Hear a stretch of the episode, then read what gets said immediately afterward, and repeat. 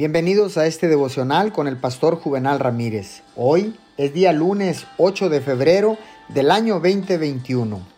Que tenga usted un bendecido inicio de semana. Lo declaramos en el nombre de Jesús. La palabra dice en el libro de los Salmos capítulo 10 versículo 4.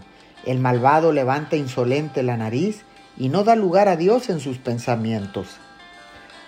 Se dice que Augusto César halló a Roma como una ciudad de madera y la dejó como una ciudad de mármol.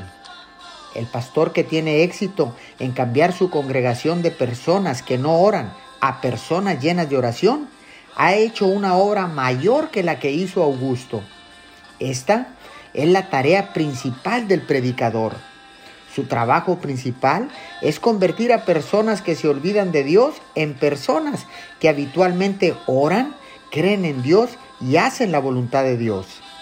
El predicador no es enviado simplemente a hacerles mejorar, es enviado a hacerles orar, confiar en Dios y mantener sus ojos puestos en Dios. Oremos. Dios Todopoderoso, quiero hacer un gran trabajo para tu reino. Gracias porque solo necesito plantar una pequeña semilla y tú le vas a dar agua suficiente para que germine. Te pedimos todo esto en el nombre de Jesús. Amén y amén.